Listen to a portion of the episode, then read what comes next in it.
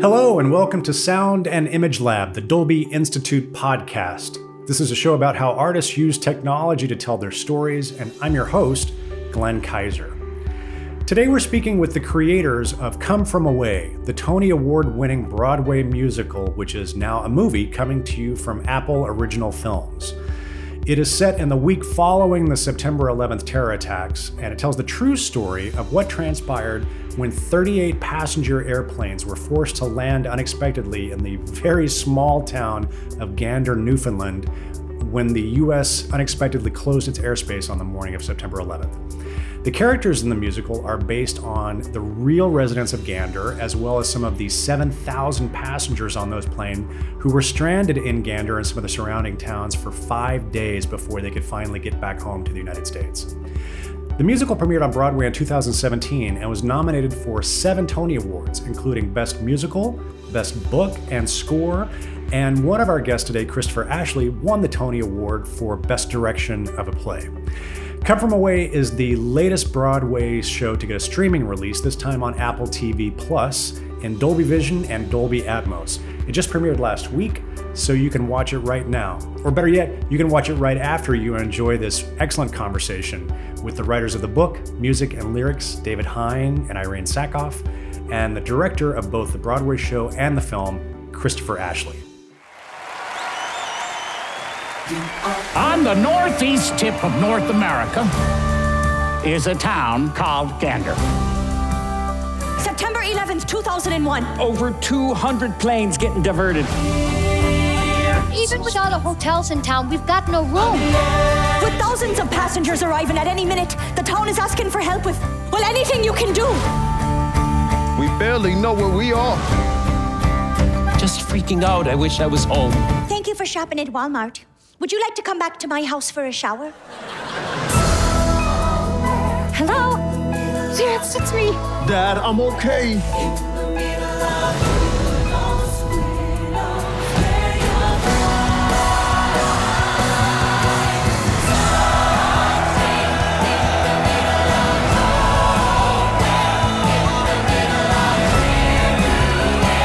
We honor what was lost, but we also commemorate what we found.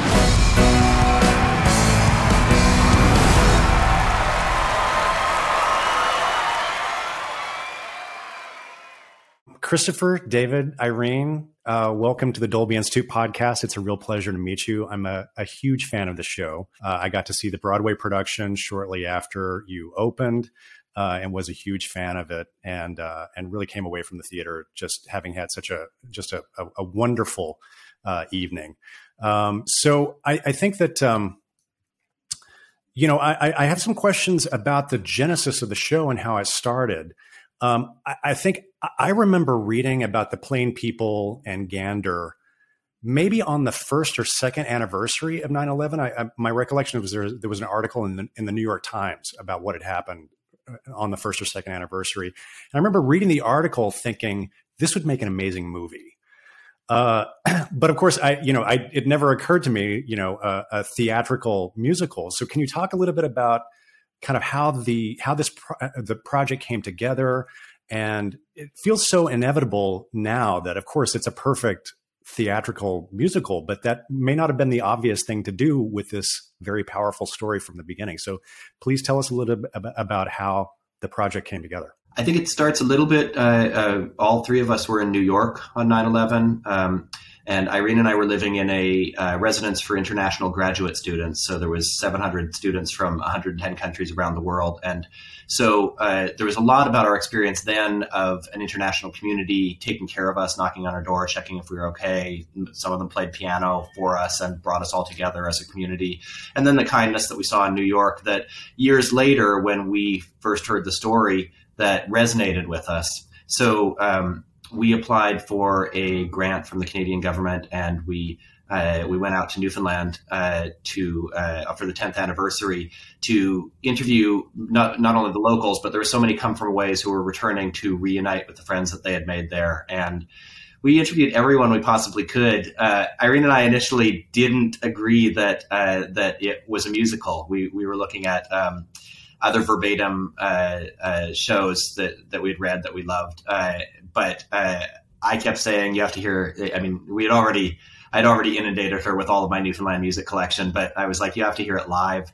And uh, so on the on on September 10th, uh, there was a benefit concert at the world's largest walk-in refrigerator and uh, and the some of our favorite bands, Shanneyganock and the Navigators, were playing that night. And the minute they started playing, everyone started dancing. It was this life affirming music that Newfoundlanders have used to get through years and years of living on a rock with really hard winters. Uh, and everyone started swinging each other around. The executives from Lufthansa in their three piece suits. And Irene turned to me and she said, "Yeah, you're right. It's a musical." you know, I was worried about how he would fit so many storylines in. You know, with something like the Laramie Project, they've got uh, little snippets of so many different people, and I really wanted to be able to do that. I didn't want to uh, pick one protagonist or one like one or two people that you know make it all about the people who fell in love or all about the captain. I mean, their stories are all amazing, and I wanted to include all of them, as did David. And so it was like, okay, how's the music going to do that? We're not going to be able to stop and have uh, everyone have their solo number to tell them to tell us what they're going through. And so it was like, okay, well, how do we use the music to help us get through all of these stories as quickly and as expediently as possible. Um, and I think at that moment, I was kind of like, oh, well, you know, this will just be like a weird little Canadian piece that uh, no one will ever see except for parents of people in high school who are forced to do it. Um, yeah, and I was wrong. So, yeah.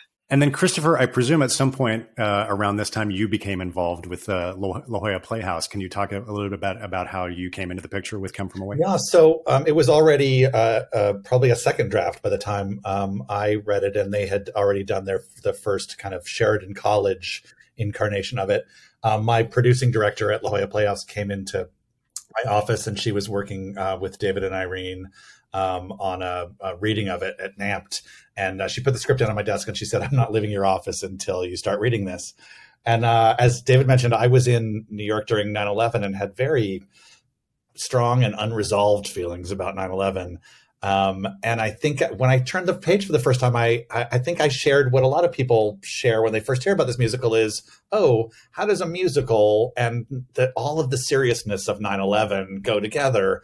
Um, and very quickly, as I started reading, my all the tension relaxed out of my shoulders. I'm like, oh, David and I are going to take such good care of us. They're they they have such um, kind of grace about the way that they um, take a really serious event, but they put the focus on what's happening far from that event in this tiny town in Newfoundland.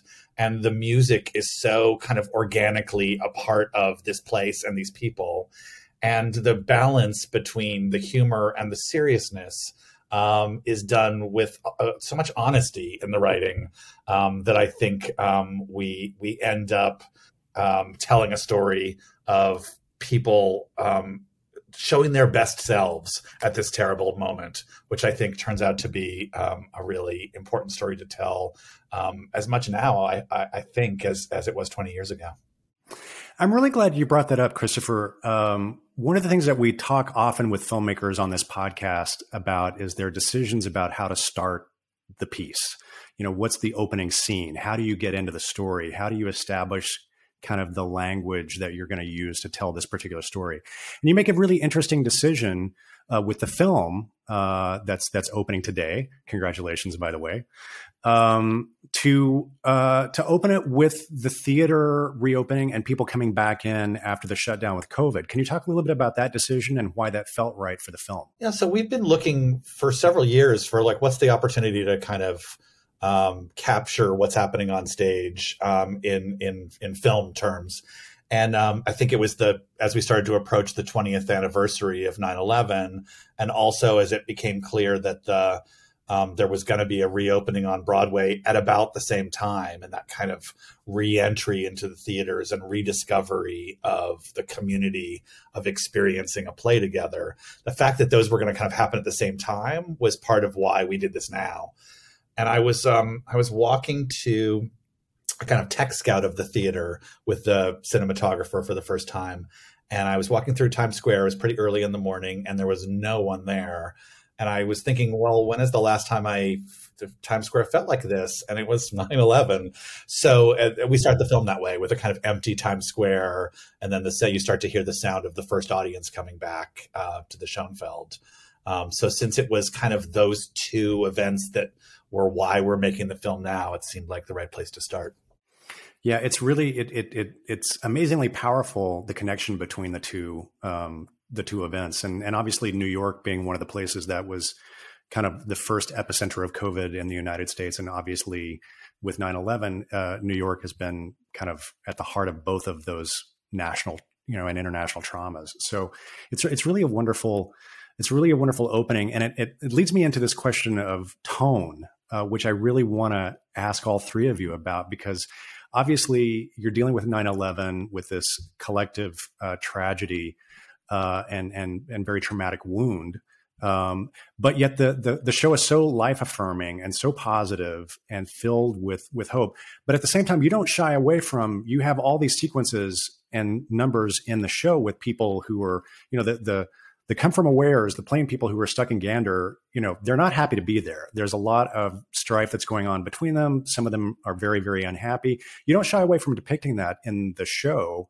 Uh, and so I'm, I'm curious about the process of development and how you navigated the tone and how you worked those moments in, but still kept the ship kind of sailing in an, in an uplifting direction.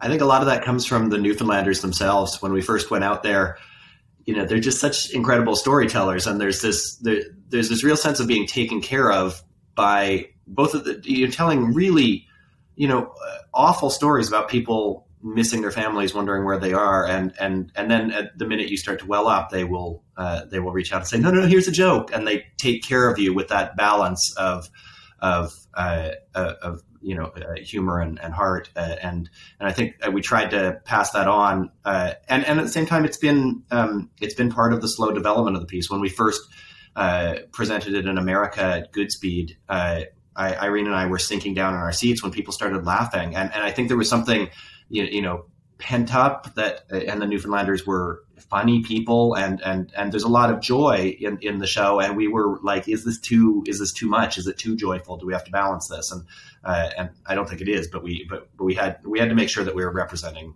everything. I think early on Chris was like you can't you can't show the light. You can't show how miraculous the light of this piece is without showing the dark. And so that's why that's there and I would say during the development of the piece, we really did keep on exploring and writing more into the Ali character and the strip search at the airport. To there was uh, the Hannah's big song about trying to get in touch with her son back in New York, um, but she just can't get news from. Uh, was written kind of as we were in previews in various cities, so we definitely kept writing into the darker tones of the show as we as we went through previews. Yeah, and I, I, think you're right. The lightness, the lightness of the the tone makes the darkness uh, even more impactful. Like I, I just was struck again watching the film. You know, the moment when you know Beulah calls Hannah to tell her the news. Uh, it's just really, you know, it's you kind of expect it, um, but it's nonetheless it it's it's shocking and just deeply deeply emotional. So it's uh it's a, a it's, it's a, a, a very fine needle that you threaded very carefully, but very uh, deftly, I would say. When I was in the editing room uh, with uh, Come From Away, I did sometimes think also about the first film I um, directed, Jeffrey, had some of the same questions of, you know, set right we it was based on a play as well like right in the middle of the aids crisis um, a character um, who kind of swears off sex and it's a comedy so like how you balance the the comic and the um, and the serious and and ultimately when you succeed it's because the, the, the most serious moments and the biggest trauma um, require release in some way so that when you get those that, that laugh right it's a bigger laugh than you would ever have about an inconsequential subject can i can i also just add that uh, that one of irene and my first dates was to go see jeffrey uh, together and so forever. Uh, so clearly we, we learned from Chris and are thrilled to be working with him uh, well, now. Well, I'll I'll fanboy I'll fanboy out again. I remember standing in a long line at the Sunset Five in West Hollywood, waiting to see Jeffrey uh, with a with a lot of friends. So uh, you, you, your your your work has had an impact on me for quite a long time. I'd like to talk to you you three every day. Just it makes me feel very very good. um, I've got a question, uh, David and Irene, for you. You know, it, it's not unusual, uh, certainly with large scale Broadway musicals, for the book and the music and the lyrics to all be written by different artists, sometimes different teams of artists. And yet, uh, the th- the two of you uh, wrote the book and the music and the lyrics together, and you're a married couple. Um, so, I think one of the things that that that that afforded the show is that it there's really not a there doesn't feel like a huge separation between the book scenes and the songs. It, this feels almost more like a in a sense a through composed musical in, in, a really wonderful way. So can you talk a little bit about the process of writing and how did you decide okay song goes here what do we need to communicate with the songs and and how that process evolved through the development of the show it was an organic process from the beginning. I, I think Irene mentioned that, uh, that at the start we hoped that Canadian high school students might be forced to do the show, so we had no pressure to you know subscribe to a to a format of how to make a musical. And and I think because of that we just wanted to tell the story the best we could. There there was a, a lot of initial discussion that we worked on the show. Uh, we wrote down every single story that we could when we were out there and every story was better than the next so we wanted to tell them all. We had the, we've got these notes with tiny little mouse type of every single thing that we wanted to fit in. And so a lot of it was how do we group stories about faith? How do we group stories about food? How do we group stories about uh, love or religion?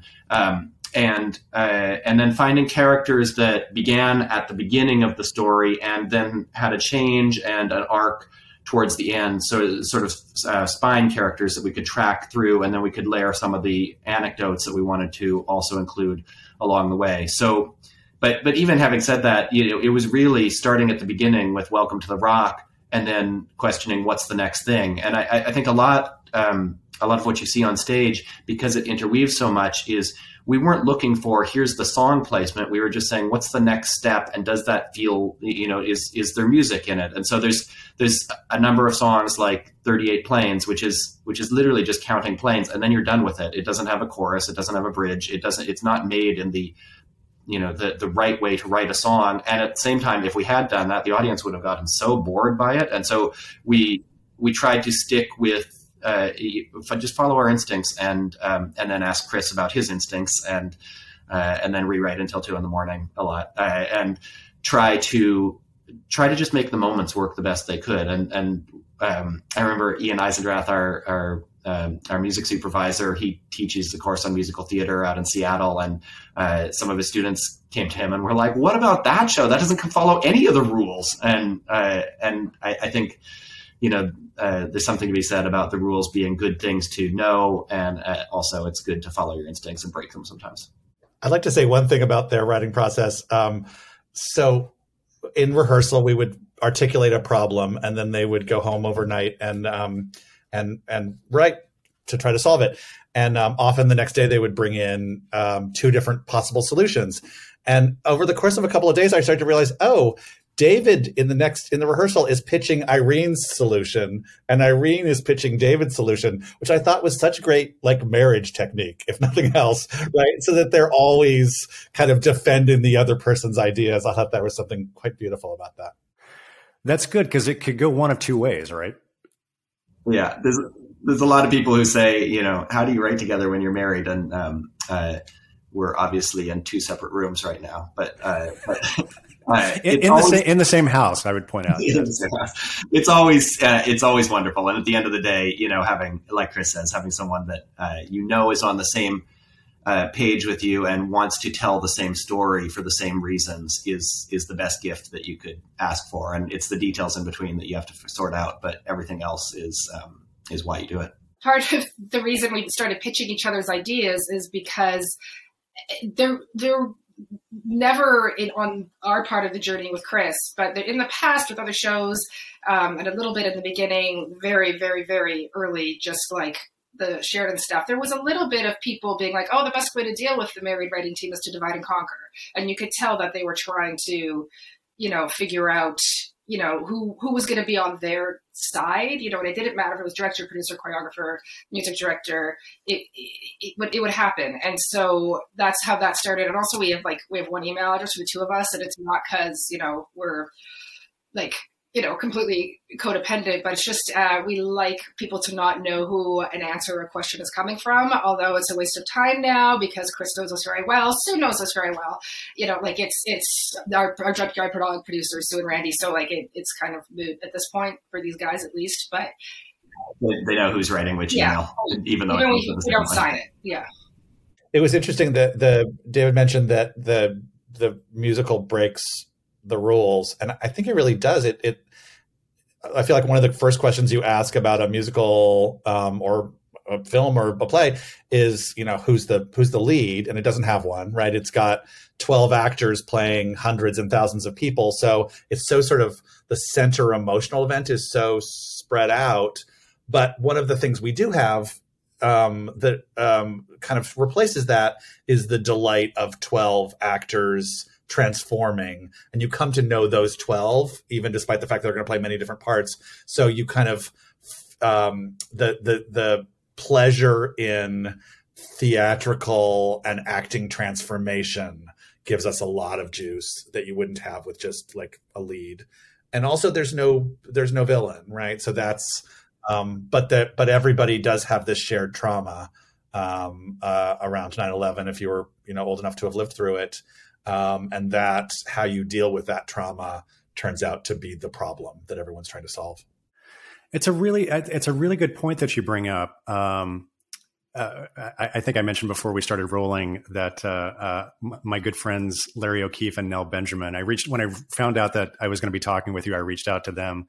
Uh, they um, uh, they obviously did uh, Legally Blonde together on on Broadway, and and Nell wrote the uh, the lyrics uh, for uh, Mean Girls. So I, I asked him for some questions for you, and Larry wrote back about the challenge, uh, Christopher, exactly what you just said. What the, the challenge of, of making a show that didn't have a villain. So all those kind of tropes and those kind of hooks that you would normally dramatically have in a show, you don't have. But in a way, it's this constant looming presence of 9-11 and what's happening off screen that, that that provided the villain for you right I think that's right. And and there's also I've been thinking a lot um, in this part of the process as we've been making the film about the way that uncertainty is also such a problem everyone has to deal with. That those those people on the planes didn't know what's happening. No one really knew was the was the attack over you know by noon on the 11th was this one f- wave in many many attacks. Um how many who and how many were the were the terrorists? And what was the world going to be like after that? Like did it change everything or was there going to be a re, you know return? And i think that's is true now too. So how you deal with uncertainty and the unknowableness of what comes next seems to me um, a, a very vibrant question to ask in 21 as much as it was in 2001 one of the things that we worked on so much was uh, was uh, that the audience was a, a another storyteller in in in this that everyone brought their story to the table and every you know and because it's so time stamped throughout the show that everyone brings their story and remembers where they were that Tuesday morning, where what they were doing the next Wednesday, and in some in some ways it brings up your memories of what was happening that. And I think uh, the antagonist of the show, that uncertainty and 9/11, and the feeling of helplessness and the feeling of uh, wanting to help and and needing to help, I, I think we all felt that, and so there's something really powerful about about the audience having experienced exactly the same antagonist and and being in that uh, journey that that makes this a universal story that reminds us you know they could have been there at at any minute too. I think also the fact that there's the tension of you just keep waiting for the extra shoe to drop, right? The extra? No, no, no. It's the other shoe. You keep waiting for the other shoe to drop and and it doesn't. And there's something there's a surprising payoff to that. Like when you think about it, you think about like, well, first of all, we didn't want to invent something horrible that happened because it didn't, right? So we just, I mean, aside from the one the reason everyone was there in the first place, you know, kept being like, oh, they found something that looked like a bomb, but it was a vodka bottle. Oh, someone left some powder around in the kindergarten classroom. Oh, it's just someone's magnesium. You know, like, and it just it was like, that's not really a fun ride for the audience. It doesn't do much for us as writers as a director being like, oh, that's why are we doing this? You know, and so we we just let the story go as it was, and the, the, it's interesting the tension that's created by when's the other shoe going to drop, and you can imagine the most horrible things, and we see them on TV and we see them in fictional stories. And you know, and you're kind of like, oh yeah, there it is. That's ooh, that's gross, you know. But like the crazy thing about this show is, is you're like, oh wow, there's nothing really gross happening out there. Every wait, come on, everyone's nice, come on, you know. And it's so so weird that people have trouble with that. They're like, they must have made that up. It's like, really? You could imagine anything awful, and you're like, oh yeah, people are nice, but it's like, but that makes the human moments so much more impactful. Like I'm, I'm thinking about like I, I, remember when I saw the show, the gasp that came through the audience when you find out that the bonobo lost her baby. You know that like you know that's a, a deeply moving moment for the for the audience because uh, you know I think that the, the humor and the lightness just make this sort of make your heart open. So when those moments do come in, they feel even more impactful. Yeah, I also uh, the I get so impacted by the the kind of birth of the the I, impulse to profile a Middle Eastern man, right? Like that even in this place where everyone is so kind and and doing such a good job of taking care of each other, that that Middle Eastern man is a subject of suspicion. Um, it seems to me like a, a very heartbreaking fact of uh, of our world. David and Irene, you talked about going there uh, to Gander for the 10th anniversary and collecting the stories. I think one of the challenges with this sort of thing is also there's there's always too much material. So how did you make decisions about like what, what and, and, maybe tell us like what was one of the stories that you really wish you could have gotten in that you had to leave that you had to leave out? Uh, to further my thesis about things that are uh, possibly too nice is you know we have more information about the Make a Wish kids uh, staying at the Salvation Army camp and um, the birthday party that was planned. Um, and we just were like, wow, like we can't put it on stage. People will call it exploitive. People will, it, it, we were just like, okay, so we're just going to, you know, we wanted to pay homage to what was done, but we just very simply state it. We don't sing about it because that doesn't seem right. Um, we don't spend too long in it because, you know, even even that somehow doesn't seem right because it, and the danger of it being exploitive um, or misinterpreted. Um, David, what, what, what have you? I remember, I mean, one of those moments, I remember Nick and Diane telling us that as they got on the plane to leave at the end, that they looked up and uh, there was a hurricane coming in, so the rain was just starting, and there was a uh, a rainbow in the sky, and they said, "We'll always be under the same sky." And and and Irene and I were like, we can never musicalize that. It's too. It's too much. Too, it's too it's much. Too good. It's too sweet, you know. And it's wonderful. It's amazing, and I love them, and I love that they said that to each other. And doing it would absolutely, uh, you know, it would it would hurt the show. There was there's, I mean, we, we really tried to get in everything. The the first draft was uh, was. I, like uh, over 100 pages. No one was off the planes yet. You, you know, we, we, we were trying to fit in everything. There was there was three scenes of people, uh, the air traffic controllers, once the planes were down, which is an incredible accomplishment what they did in a limited amount of time, getting all those planes on the ground.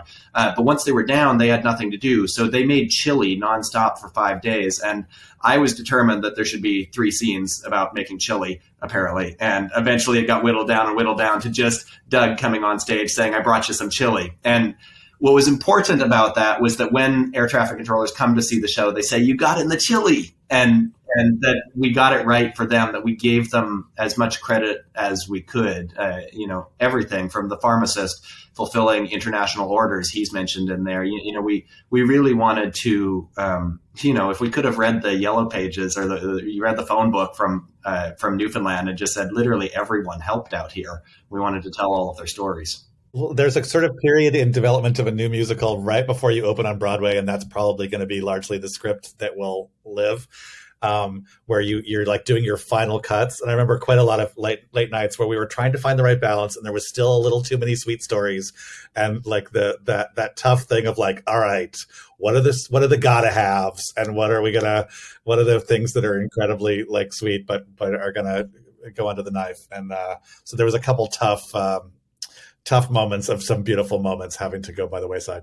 Yeah, the, I remember the last one, Chris, that, that we did uh, was uh, uh, Beulah tells a story of coming into Gander Academy, and uh, and th- th- this actually was um, it was in Lewisporte, wasn't it, Irene? Or it, it, was a story that we had heard, but it was a teacher coming in and a world famous artist had done this beautiful uh, drawing in chalk of of a goose in flight re- representing Gander, and we had this beautiful, just tiny moment of silence as this teacher ran in to see this uh, looking for the last passengers and was just struck by this, you know, thank you notes everywhere and this piece of art that the person had been working on clearly for days and days, every single feather. And there's something about creating art and also the impermanence of it that eventually they had to wipe it off and return back to normal. And there is a really beautiful um, moment and, uh, and, you know, it's not in there, but uh, but I th- and I think it was the right choice at the end. But uh, but you know, there's a lot, there was a lot of those that we had to make. I feel I feel myself getting choked up just as you even say that. So you know, another another emotional moment. Um, Christopher, I want to ask you about the stagecraft because um, I love the staging of the musical. It's so inventive. You talked about, I mean, there, how many actors? Twelve actors playing literally hundreds of, of characters. But I, I love, you know, just the, the the stagecraft is so amazing to me. You know, you you you get people in chairs and you turn them ninety degrees, and they go from being on a plane to being on a bus um, you know the the staging of the of the air traffic controllers with the lighting. Um, I, I, just I, I, find the the um, just the the, the stagecraft so uh, f- wonderfully impressive, and you cover so much ground so quickly. Mr. Mayor, I saw your car in the lot. Crystal, turn up the radio so as we all can hear. Doug, you probably want to get down to air traffic control right away. There's only supposed to be two air traffic controllers on, but instead there's 14. Everyone's heard, and the owl shows up without even being asked. We're told there'll be over 200 planes getting diverted across the country. Lufthansa 414, this is Gander Center, squawk code 7235. Uh, due to a recent development, you were ordered to land at Gander YQX immediately. Copy that. This is an order. No, sir, you do not have a choice. No, sir, this is not a drill. Yes, sir, I understand you have VIPs on board. I'll see your VIPs and raise you an international emergency. Land your plane now. Copy that, Gander Tower. This is Air France. Aer Lingus. Lufthansa. British Airways. Emirates. This is American 49er. What am I supposed to tell my passengers? Ladies and gentlemen, this is your captain speaking. There's been an incident in the United States. We're having trouble with the cabin lighting system. We're just going to touch down while we fix the system. Ladies and gentlemen, please fasten your seatbelts. Looks like we'll be making an unexpected landing in Gander, Newfoundland. Can you talk a little bit about kind of the, the development process about how you were going to stage uh, the show? Um, so the staging is very much created in conjunction with our choreographer Kelly Devine, and right before we went into the first full production in La Jolla, um, we did a kind of uh, workshop where we just um, we we um, focused on 20 minutes. And we set ourselves what's the simplest we could possibly tell this story? Um, and we tried it with 12 chairs and two tables um, and we did that really hard section where you're on a plane and then a bus and then another bus and a living room and back in the airport uh, and then an office. So like a lot of different locations. And like, could, are we, can we be clear? Can we be clear about where we are, who everyone is with the most economical of, of changes? And I kept feeling like the, the simpler you can tell the story clearly, um, the the better. And it it don't get me wrong, the the to act in this show is fiendishly difficult. It is so jam packed with little simultaneity of gestures and you have to be on this exact spot because the light is very focused on uh, you know three feet left of center and two feet up from the proscenium line so there's the amount of information you have to hold in your head is crazy but hopefully the effect ultimately is very very simple and a lot of accent shifts too. Obviously. Yeah, that was very harrowing because it's a really hard. Um, the Gander dialect is not intuitive for American actors, and it's it's related to Irish, but not really. Um, and so we worked very very hard, and then we were about to go into our ca- concert in Gander, and everyone was so anxious to actually perform for the real people and and and they were more anxious about the dialects than everything um, and I have to say the, the generosity. I mean, maybe maybe we're uh, they're they're they're just being nice to us, but the people of Gander and Newfoundland have been incredibly kind about the way we're telling their story, where we found the truth, and and actually even about the dialects. Climb aboard! Hop right in. You look some tired. Nothing to worry about now. We'll get you where you're going. I'm guessing you never heard of Gander before. Well, that's it in a rear view mirror. You'll need to reset your watches. We've got our own time zone here. Everything happens half an hour later in Newfoundland. You've all seen the airport. Used to be the biggest airport in North America. Planes used to stop here to gas up from everywhere. Oh, Frank Sinatra, Albert Einstein. Muhammad Ali, the, The Queen. Queen. This is where the Beatles first set foot in North America. My father once went sledding with Fidel Castro. Then they invented jet planes that could get across the ocean on one tank, So there's no need to refuel anymore. leaving us with this giant airport. There's talk lately about tearing it down. Lucky for you, we haven't got around to it yet. Oh, now there's the reason I drive slow. That there in the middle of the road? Yeah. Yeah. That's, the the most. moose.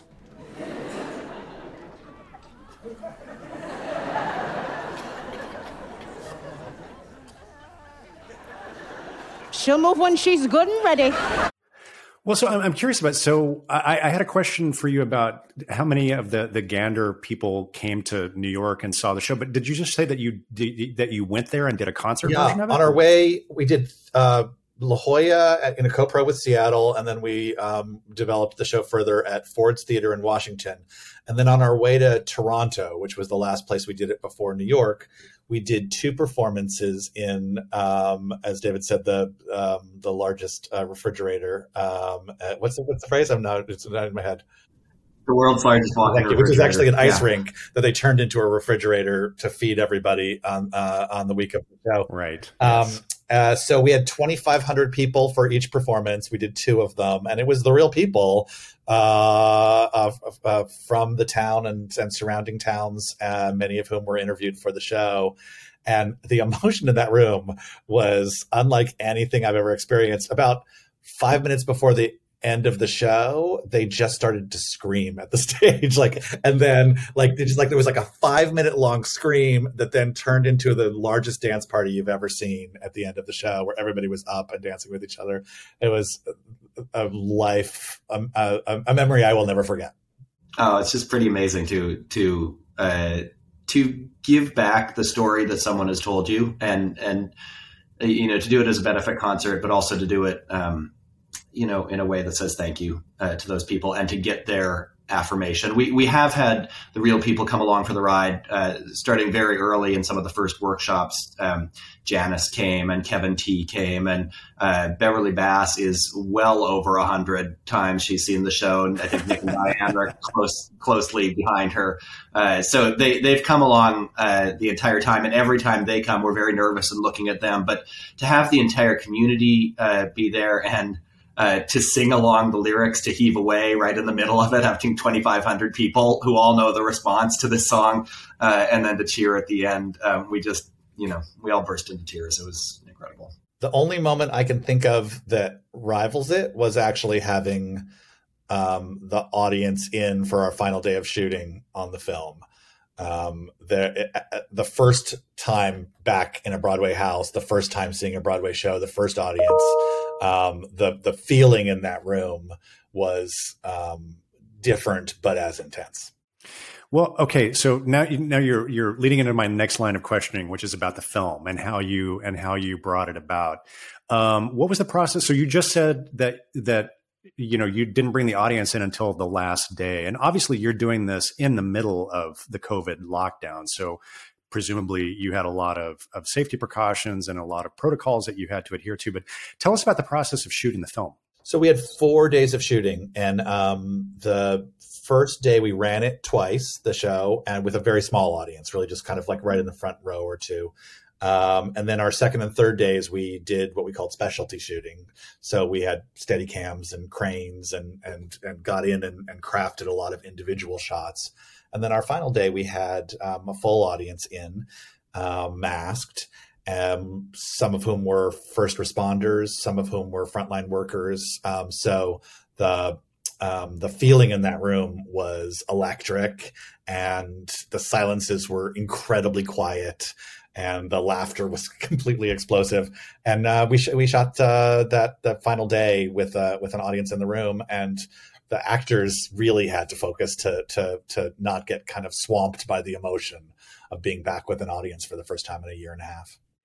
Were you able to? Did you were you able to run it straight through, or did you have to stop and start that day? Uh, ran it straight through. Um, the that's one of the amazing things about making a film with a cast that's been running on Broadway for several years is that they're uh, they're um, incredibly knowledgeable in the flow of things and we designed it so that they could they could run straight through and the 10 cameras would um, would capture around what they were doing but I do want to point out, so uh, I so you guys were well into what you were in the third year of your Broadway run when Broadway closed down, and I understand it was very ab- abrupt. Like the, you basically you found out on the day of that there would be no show that night, and and then things were closed for a year and a half. So when you brought that original cast back a year later to shoot the film, like how much of a rehearsal process was how how long did it take them to kind of get back to where they had been? So the the, the cast we shot for the film was largely the company that's going to now reopen on um, broadway um, with a couple of um, of uh, other people from the original cast um, sprinkled in as well. Um, we had maybe two weeks of, of rehearsal to kind of um, bring it back into everybody's bodies and everyone's voices. We rehearsed in a um, a room in the hotel where we were all uh, uh, bubbled, and uh, it, you had a COVID, had a bubble COVID at bubble, the hotel, and, and yeah. it was uh, there was a um, column right at the worst place, right in the middle, was like the only option for a rehearsal room. So people were constantly like talking around the column and like pretending that they were doing their blocking. So it was not the ideal circumstances. Um, but the it was amazing how quickly things came back to people even a year later. Um, although like just people had forgotten how to do small talk in the year of being in their living rooms like just like how all the little ways you you you are with each other and that you take for granted suddenly you had to relearn. One of the things i found amazing about it was obviously you know the set was left untouched in the theater because you know the, the theater didn't need the space for something else during this year plus of the shutdown and the dressing rooms were untouched. Like, what was it like for those actors to come back into their dressing rooms over a year later? That must have been a very emotional moment. I think well. it was, and I think it um, also because they most of those actors had been in those dressing rooms for several, you know, for more than a year, a couple years. So that dressing room becomes a home, and you decorate it, and it's very personalized. But it was it was satisfying, and and the process of bringing the theater back to like life because you know actors and people who make theater have such a emotional connection to the, the actual building where you make the theater um, bringing the, the space back to life and then repopulating it with a first audience back all of it felt like uh, it, it reminded everyone why why we do what we do Christopher, was this was this your first time? Uh, obviously, the movie streaming in on Apple TV Plus and Dolby Vision and Dolby Atmos. Was this the first time that you had had mixed in Dolby Atmos before? Uh, it was, yeah. Um, and I, I also um, I had never, I'd only ever um, done films for theatrical release. So trying to wrap your minds around what, um, you know, okay, so people are going to watch this um, in a beautiful home setup. They're going to watch this on their iPad. They're going to watch this on their phone. Like trying to figure out like what a mix sounds like that will live in a beautiful, sumptuous setup and the worst possible tinny you know squeezed sound possible um, I would occasionally, like I would say, can you just uh, give me that last 10 minutes that we just mixed? And I'd go and listen to it on my, you know, phone uh, out in the other room just to sort of hear what the worst case scenario was. Um, but it's a new world, right? Like people, people listen on all of these platforms in all of these different ways. Um, and, uh, you know, nothing I think is more special than seeing a, a film in a movie theater. Um, it's probably the closest you've come in the film world to the experience of theater um, in a Broadway um, house. But uh, it's also amazingly democratic that people can um, experience these, these films and um, these scores uh, in just in the middle of their lives at this really stressed time. So I, I, I, understand. I want to make sure I, I had this right. The original plan was to make a more traditional kind of cinema film version of Come From Away. Is that is that right? And you were you were planning to go to Gander. You were going to shoot on location. I presume you were going to use some of the locals as as extras, and and then of course COVID happened, and you had to pivot. So can you talk a little bit about um, sort of the decision process around doing the filmed adaptation of the play, and sort of I'm also just very curious about we were talking earlier about the stagecraft and the double casting and all, and how was that? What was your plan to sort of use? Were you going to do that with the with the film version as well? We're still really committed to doing this, doing the film, and you know, from from the beginning, uh, getting it right and authenticity was always uh, a big part of it. Um, you know, we, uh, we would love to go out to Gander eventually, um, but you know, it felt like the right decision, not only, you know, from a safety perspective for, for our friends out in Newfoundland, but also uh, at a time when we could bring our Broadway cast back, when we could capture what was amazing on in a theater that people couldn't get to, that we could actually share that. Uh, and and bring people back to work at a time when so many of our companies around the world couldn't be there.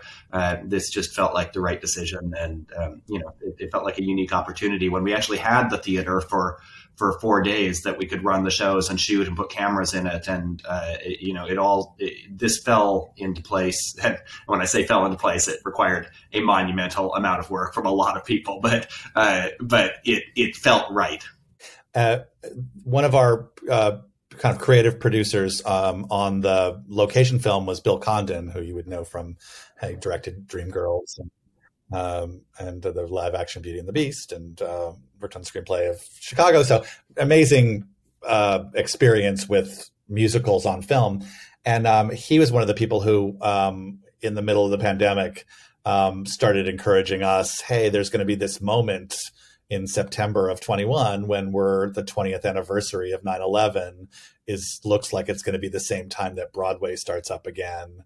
Uh, kind of those two parts of a perfect storm, maybe maybe maybe this is the moment to capture um, the Broadway show for a release in in September of 21. And now here we are.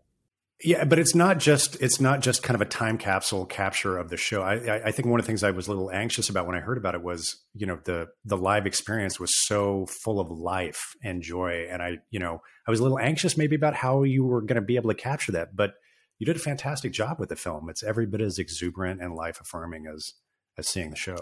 I, I I loved making it. I have to say, and it, it was different than making the play. Right? I mean, it's like the the the ten cameras um, working with a, a, DP as kind of your main collaborator.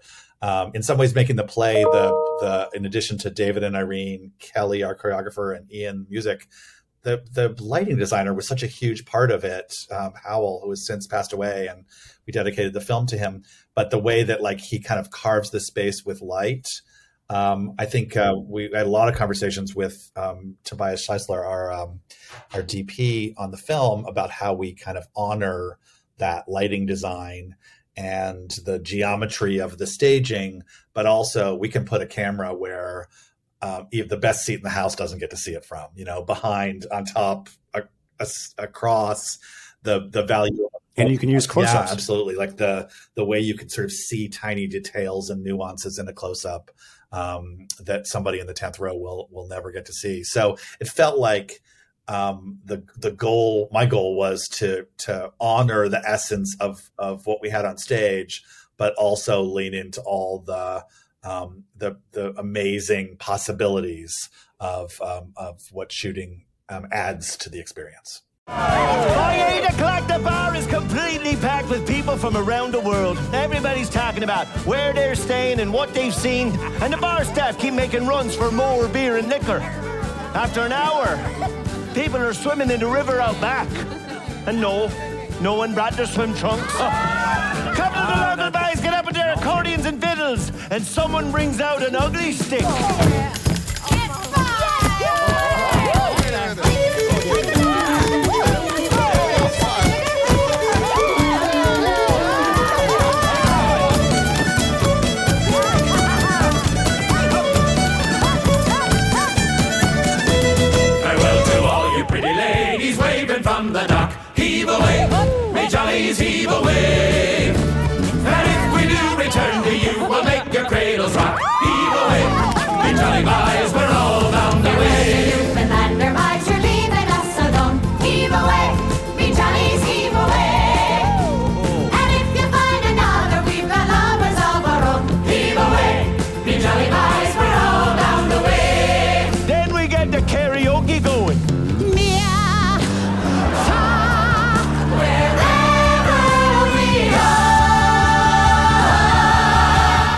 David, you mentioned uh, "Heave Away," which is uh, just such a wonderful uh, number, and it, it, it leads me to a question about you know you you obviously made the decision to not use a traditional kind of pit orchestra. The musicians are on the stage with the with the actors, and in fact, during Heave Away, I think some of them come in and actually you know come come down stage and perform uh, with the with the cast. Uh, can you talk a little bit about that decision to handle the music in that manner, and sort of what what does that do for the show? I mean, we've always said that uh, that music is in the DNA of the people out in Newfoundland, and uh, and I, I, think we talked earlier about how the style of music is how they've got through their hard winters. So so when it's really cold out there, not only do they have nothing to do, so they've all learned how to play three instruments each, but they they go over to each other's house and uh, into they have kitchen parties, and everyone brings their instruments, and everyone tells stories and sings songs and comes together as a community as a way of surviving together and staying warm. And so what we wanted to do with the show was bring the audience into a Newfoundland kitchen party, and and so they're they're guests in there, and they're bringing their stories, and everyone else is telling their stories and singing their songs, and um, you know, even on our first show, my mother's lesbian Jewish Wiccan wedding. Uh, because it somewhat pivoted from my singer songwriter career where I would play guitar and then tell a story about that song and then play guitar and then tell a story about that song. We had the band behind me and it was the same thing. We would play a song and then people would help us enact it and I would step in and out and, and it felt even more natural with Come From Away because the band is part of the community. And, uh, I, I think, you know, Chris can speak to this, but, but like initially the band was sort of off in the trees a little bit and, more and more they would sort of find their way in. And you know and and you could feel the audience wanting that and you could feel the actors in the band wanting it and you could see the joy of them playing together and you know uh, Astrid and Alec bump their hips together in this like amazing like we're we're having fun together. And it was it was it's part of the joy of of the show is that they're all making the show together uh, and there was something really wonderful about that. Yeah we're when we did uh, technical rehearsals before we ever had our first audience in La Jolla. The the band was visible, but off on the sides in the forest, kind of of the set. And um, and we had t- given them, I think um, Irene and David, we had figured out a, um, a piece of music for them to play while the audience was walking out after the the actor curtain call was over. Exit, exit right? And uh, the first audience we had, uh, the actors took their bow. The audience was up on their feet and having a, just waves of love at the stage. And then they, the actors left the stage, and the audience didn't leave. They were like, so the act, the the band played the the little bit of exit music, and then the audience was still like, "Okay, more. We're not done." Like, and so the, the, we, were, we have to write more exit. Music. It was like an it was like an encore to yeah, concert. totally. So we like over the yeah. first three performances, we kept writing more, and also like it was like it's weird to be playing this all this with the uh, the band sort of partly visible. So we kept scooting their chairs on, and by three days into it, they were fully on stage with a two and a half minute playoff and choreography. So it, that was very organically like the audience wanted it. Like they just weren't done and they wanted to chance to have um, a kitchen party with the band at the as a as a last, you know, and with each other like that they, they yeah. Uh, you're absolutely right and I feel like, you know, I, mean, I remember very clearly the experience of seeing the show on Broadway, and you've just been through this very emotional, cathartic experience, and and what well, the catharsis almost came through the band playing at the end. You're, right. Nobody left. And I think a lot of people were up in the aisles and kind of like it was a, it kind of, it kind of just became a spontaneous party for a few minutes after the show. And that wasn't, yeah, it's the worst exit music. totally. We're known exits. As exit music, it completely failed. We didn't plan that all the way. Like that was a case of the musical revealing itself to us all. Yeah. I think there is something amazing of, of people coming into the show possibly somewhat hesitant, you know, and not sure where we're going to go with it. And by the end, they don't want to stay. We're part of a, a, huge community that's just at this big concert that we're all staying together. And uh, and I'll, I'll, just say this as well that uh, in the film, one of the things that we are delighted to do is uh, during the credits, we get to extend that even farther because um, uh, coming out on September 17th, uh, we have a, a, a, new album called Covers from Away, where actual Newfoundland bands are covering songs from the show, and we get to highlight two of them. So there's even more reason to stay and to dance uh, at the end of the show. That's fantastic. Well, I, I know we're at the end of our time. Um, so I really want to thank you guys. I have one final question for you. Um, as I as I promised, this came from our friend Nell Benjamin, Um, and David and Irene, this is for you. She wants to know what's it like to write a musical together while parenting, and which arguments are worse, the ones over the work or the ones over the parenting? Oh, I remember being at uh, time to sing Legally Blonde. We'll sing Legally Blonde. I remember Nell and Larry and us with our eight week olds and running into them at naps and being like, look, we have a baby. And they're like, wow. what? Wow. You know, it's so funny. It's like come from away is like that annoying sibling for our daughter. It's just like, you know, she wants to play with us, but we have to play with come from away right now. So she's got to wait. And then like come from away keeps us up all night. And she's like, why are you so tired? Um, what's I, I you know every day is a new adventure. I don't know. I don't know what's worse. I don't know. We should we should we, will have to all go for drinks and we can figure it out. I don't know. Yeah. I think I think they're impossibly intertwined because because you know wonderfully come from away has become our life. And uh, and and and so it's uh, you know there are arguments in both and at the same time we learn things. You, you, know like chris said with the with the the way we would submit scenes that it feels like a you know it feels like a, a good tool in marriage. And we've learned things working on come from away that we apply to our marriage and we would learn things working on our marriage that we apply to to come from away. I think the biggest thing that i've learned is that um, is that uh, raising a child requires a village and that raising a musical while raising a child requires an even bigger village. And so people like chris and our entire team have raised our daughter and have raised come from away. And it is amazing to now send come from away out into the world and uh, and and see it you know uh, grow up uh, in a hundred different countries on apple tv plus you know in ways that we never would have imagined the story of this show going David, Christopher, Irene, thank you so much for taking the time. I know it's a busy day as we as we speak today. It is the opening day for the film on Apple TV Plus, so uh, I really feel honored that you uh, took the time to talk to us today about this uh, really just fantastic filmed adaptation of a uh, just a, a, wonderful Broadway show. Congratulations to the three of you, and thank you again for coming on and talking to us today. Thank you. Thanks, Ben. Many thanks to David Hein, Irene Sankoff, and Christopher Ashley for joining us today. I'd also like to thank our friends over at Apple who facilitated this interview for us. You can watch Come From Away right now on Apple TV Plus, where it is streaming in Dolby Vision and Dolby Atmos. As always, you can find links to the filmed Broadway musical via our show notes.